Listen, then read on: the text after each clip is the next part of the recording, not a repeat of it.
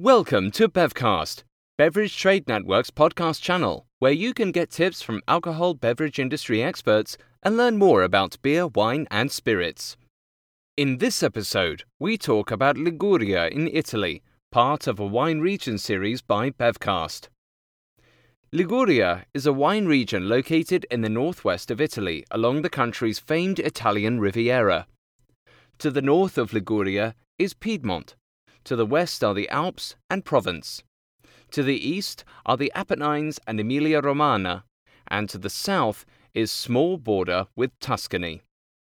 Liguria is a long and thin region with rugged terrain, including plenty of steep cliffs and stunning views. The Liguria wine region is known for its light white wines, especially those from Bosco, Albarola, and Vermentino, two red grape varietals Rossese and Ormeasco can be found here as well.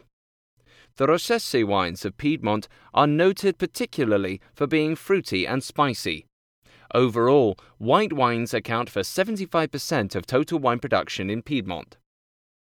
In terms of winemaking, the rugged terrain and relatively poor soil quality introduces a number of challenges.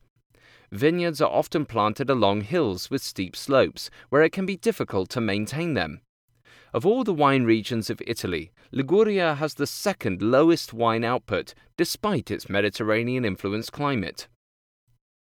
Winemaking in Liguria has been going on for nearly 2,500 years, back to the days of the ancient Etruscans and Greeks. During the Roman era, the region of Cinque Terre was notable for its winemaking traditions. Today, Cinque Terre is arguably the most important DOC in Liguria, it has cliffside vineyards overlooking tiny fishing villages. Thanks for listening to today's episode. If you like what you're hearing, subscribe to our podcast. It can be found on iTunes, SoundCloud, and Stitcher. Don't forget to rate and give a review. You can also give us your feedback on Twitter or Facebook. Do join us for another episode with lots of new and interesting topics. Stay tuned.